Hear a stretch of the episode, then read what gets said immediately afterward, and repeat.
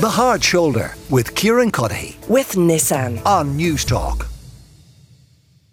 You're welcome back to the Hard Shoulder. Kieran Cuddihy with you until 7 o'clock. Clare McKenna, presenter of Alive and Kicking, which is available now as a podcast, is with me. Clare, what are we talking about? We're talking about active listening. And the reason is, I had a guest on Sunday's show that I think will really stay with me. I'm sure people ask you all the time. I mean, who who really sticks out in your mind when you think of people you've interviewed? Kerry Katona. That will stay with Yeah. all of us. Yeah, that was a really good interview. Um, quite often, though, it's not the big prolific names. It might be somebody that had a, a bigger story to tell or a very personal story. And th- this guest was one such as that. So, Neve Malone was her name, and she was working as a stroke nurse when she had a stroke herself. And in her recovery, her social anxiety, which she'd had for as long as she could remember, came back really badly. And as she said, she had hidden disabilities. So she looked fine. She got sent home from hospital, but she was sitting in her house and she didn't feel any connection to any of the things around her or that she could go back to work or get back to social situations. What do you mean she didn't feel a connect? Like she she recognized them. Like it's not an amnesia thing. No, she just didn't feel. No emotional connection to anything. she was looking at the clothes thinking, Do I wear these clothes? I obviously do because this is my house, but I don't feel that. She was looking at the books. All right. And saying, I don't feel any connection. But she said one of the things that really helped eventually in her recovery was to let go of all of that. And if she fancied reading a book, she read it. She wasn't trying to get back to who she was before. But it was something she said about listening. And she's a piece, she ended up going on to set up an online platform to help people in similar situations.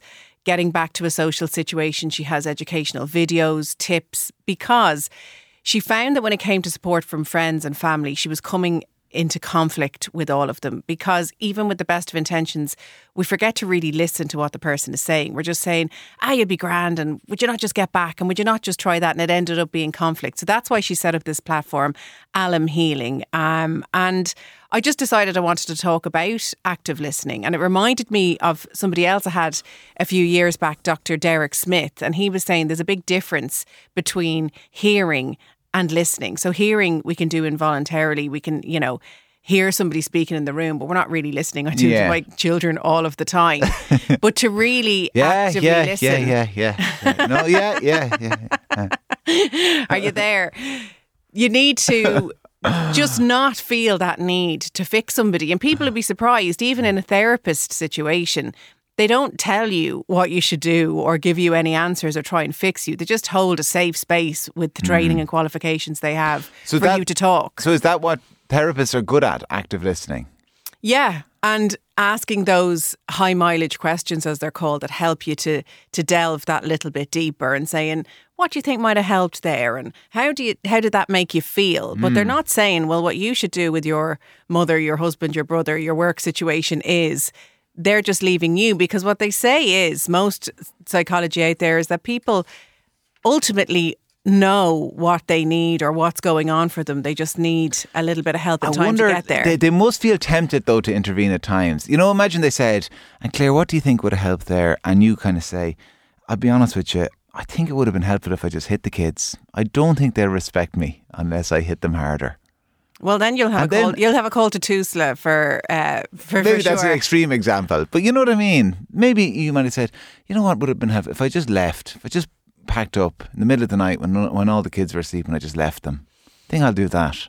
You know, there'd be a temptation, surely, as therapists say, you know what? Like, I'm not, you know, I'm not here to tell you what to do, but don't do that. Like, yeah, I mean, awful. I'm sure there are situations where they do step in, um, and there are dangerous situations, and obviously they're speaking to people involved in all kinds of trauma, Yeah. very dark situations. But ultimately, I suppose we're talking as a friend to friend, peer to peer listening. Sometimes we forget we don't need to fix the other person. We just need to meet them where they're at and hear what they have to say. So, what are the other high mileage questions then that therapists are so brilliant at that Well, we could or should use ourselves? Something Dr. Derek Smith had said was that we should never say, ah, you'll be grand. And you should always validate where somebody's coming from. So we're always trying to rationalize something and say, ah, well, you just this and ah, maybe it was this.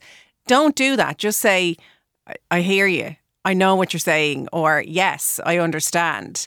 Another thing he said that we should never say is why.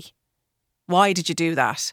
Or why do you think that? Because why already has a bit of a judgment involved in it, which I would never have really thought before. Yeah. There's no need for that. You literally just need to just listen and hear what they have to say. But aside from involuntary hearing and, and, and active listening, there is also empathetic listening. And that's another form again where you're really going beyond just the nod and the smile and all that and you're taking it a little bit on. So you can kind of mirror what they're doing. So with body language you're really paying attention to the body language and you might do the same to help them feel a little bit more comfortable. Or if you see that they are really sitting in a tight arms folded Yeah. kind of way you might get a bit more relaxed and notice their breathing and, and really pick up on more than what they're saying and see how they're feeling Is it something we should be applying in work? In work situations? In work, you take it a step on again because obviously you're trying to really resolve something. You are actually trying Yes. to resolve a situation. So it's a bit different than a friend coming who's in a tough situation. But again, the key is not to try and advise. You want to withhold judgment, you want to give them the space. But then they talk about You can't go through your life withholding judgment all the time. No, well, just Sometimes outward got to- judgment No, sometimes people need to know they're being judged, don't they? I don't know. Not in a time of, of extreme trouble if you really want to help them. Yeah, if they're going through some personal trauma, yes, of course. But I mean, in all situations, they're not a, like some people relish a little bit of pressure, you know, and that pressure might include, you know, that they're going to be judged on the quality of what they do. I don't agree. I don't think there's anyone puts any more judgment or pressure on themselves than themselves. Like we've enough of that going on in our own head. Why didn't you do this? And you should have done that better. I don't think you need to maybe, hear that yeah, maybe you from should an have done outside it better. force. Maybe, maybe, but to empower somebody to take action.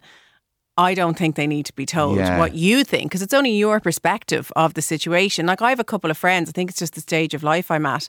I've a good few friends, I could count them all on one hand, who are going through serious breakups. There's no point in me saying what they should do. I don't know what's happening with in the other person's perspective. This is just one area that I'm getting. I'm hearing one side of a story. So there's Mm. no point in saying, why don't you do this and why didn't you do that and have you done that? All you need to do is listen Yeah. and say, is there anything I can do? And I think sometimes we forget that because it's a very well intentioned urge to fix or to help or to seek solution and we should just let people do it on their own. But if you are in a work situation, a big tip that's given is to reframe what you've heard and repeat it back to the person. So you would say, so Kieran, what you're saying is that judgment is okay, that it is Okay. okay to put somebody Clare, down. what, what I'm hearing is you exposed yourself in the bathroom, but can you? I'm not going to ask you why you did it, Clare, but what were the feelings you had that prompted you to expose yourself? Again, I think you've chosen a very extreme situation where we wouldn't really sit down and have a chat. We would have been escorted from the building